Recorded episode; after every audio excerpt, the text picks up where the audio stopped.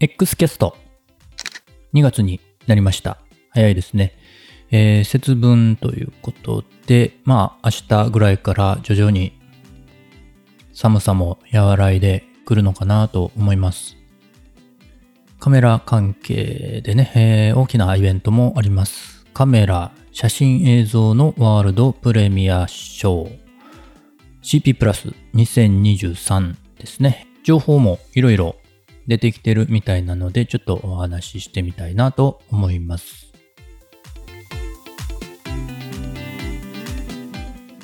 今年は会場イベントとオンラインイベント両方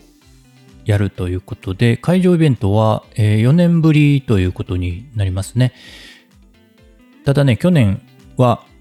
去年もね、会場とオンライン両方やるということで、やってたんですが、2月7日ですかね、去年の場合ね。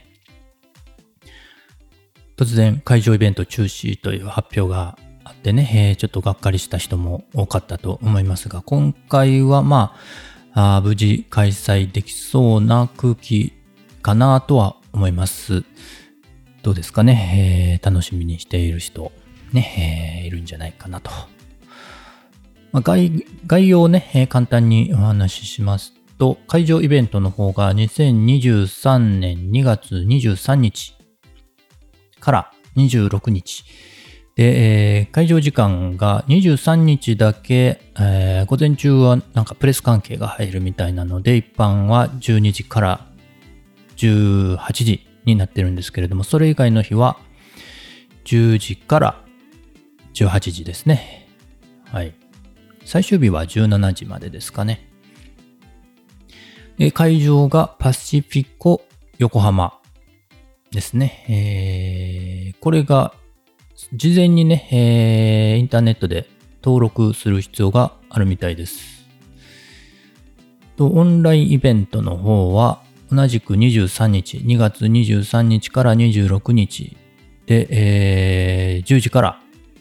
最終日は23時59分まで、えーオンラインのイベントを見ることができるみたいです。こちらは参加登録は不要ですね。まあもうちょっとね、詳しい話ね、イベントの内容とかね、会場の様子とか、えー会場マップとかね、詳しく知りになりたい方は公式サイトね、えー概要欄にリンク貼っておきますので、そちらの方見ていただけるといいかなと思います。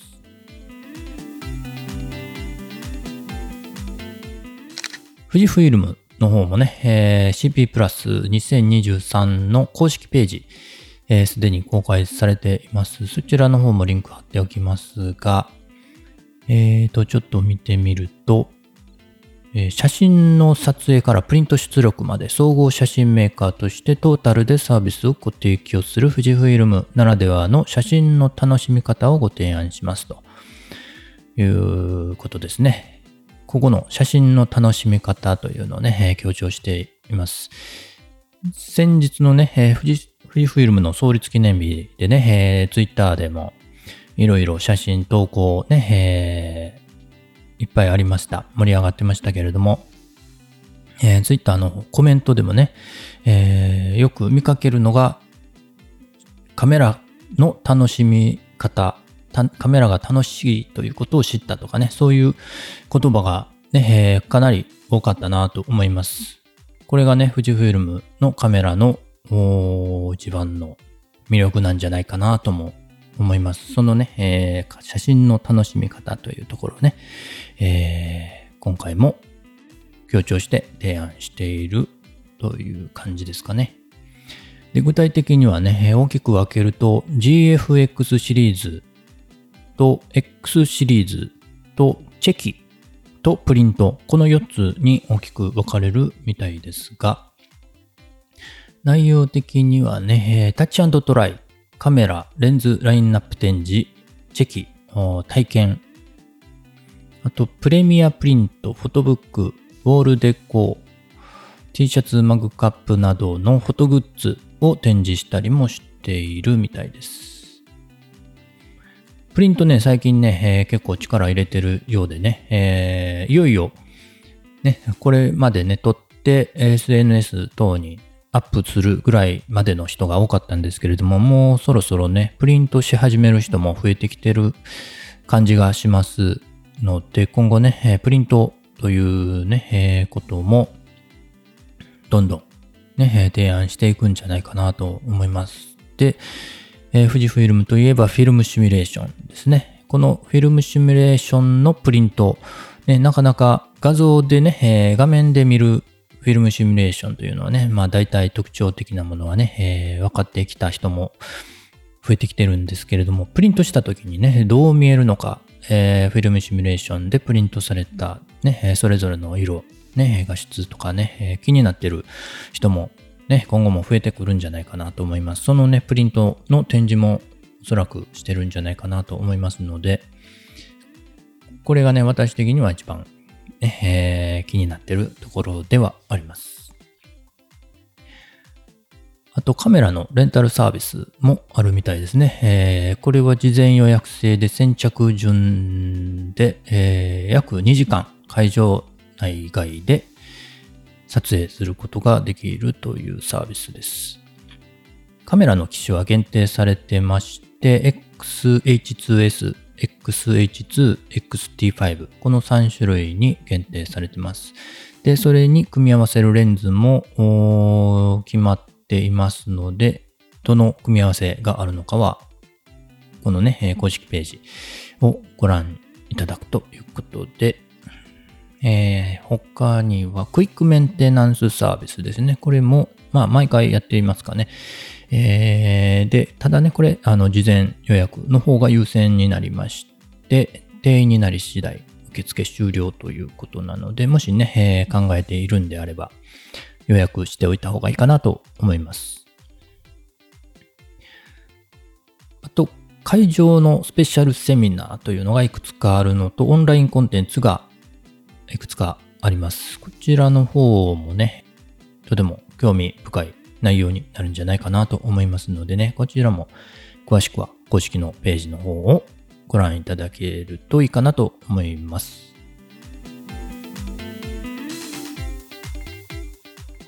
2023年一つ目の投票企画、ね、えー、覚えてますでしょうか？かすでにね、60を超える投票いただいてまして、えー、とてもありがたいなと思います。今回ね、えー、投稿いただいたエピソードをご紹介したいなと思っています。はい。ということで、えー、まず一つ目なんですが、野良俊さんからいただきました。えー、初めての X カメラは XE1 ですね。えー、かなり、えー、昔から使われてる、もう最初の頃からね、え、X のカメラを使われているんじゃないかなと思います。エピソードをご紹介します。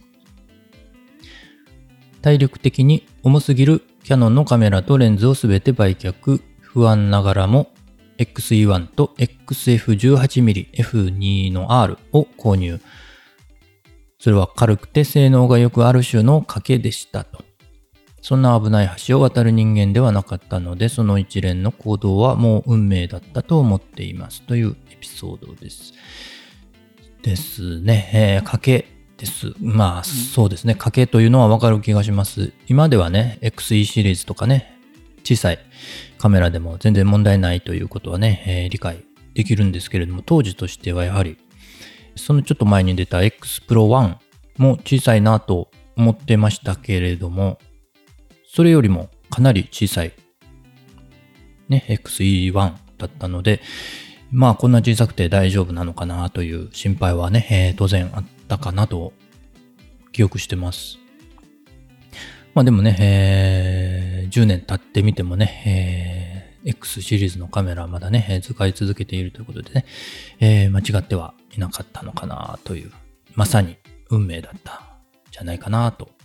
いう感じです。ちなみに XE1 ですが、発売日が2012年の11月17日でした。なので、X Pro が出たのが、その前、え、その年ですね、2月18日ということで、その後すぐに同じ年に出たんですね。なかなかね、スタイリッシュで、ね、シルバー、黒にシルバーの外観でね、おしゃれな。今見てもね、この XE1 なかなかかっこいいなと思います。X Pro のね、感じもとてもかっこいいんですけれども、それとはまたちょっと違った感じのかっこよさ、ね、えー思っていたのでね、かなりいいカメラだなという印象が残ってます。このね、えーちょっと話ずれますけれども、X Pro 1、ね、発売日、2月18日、2012年の2月18日でしたけれども、ということでね、もうすぐですね、記念日、X マウントの記念日が2月18日ということになります。そして、X100 が出たのが、発売されたのが2011年3月5日発売なので、3月5日は X 記念日ということになりますね。つまり、富士フイルムというのはですね、えー創立記念の1月20日、X マウント記念の2月18日、X 記念の3月5日と、まあ年始3ヶ月連続でね、えーお祝いできるという感じですね。皆さんもね、えーそれぞれ3つの X 記念日、X マウント記念日、ね、えーお祝い、ね、皆さんで、えーできるといいですね。はい、話ずれましたけれども、野良俊さんエピソードをいただきましてありがとうございました。今後もエピソードをね、えー少しずつ、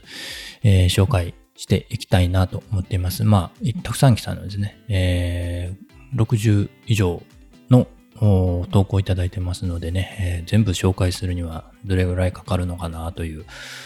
感じもしますけれどもね、えー引き続き、ね、投稿の方もお待ちしていますので、また、ー応募フォーム、投稿フォーム、概要欄にもリンク貼っておきますので、よろしければ投稿していただけると嬉しいです。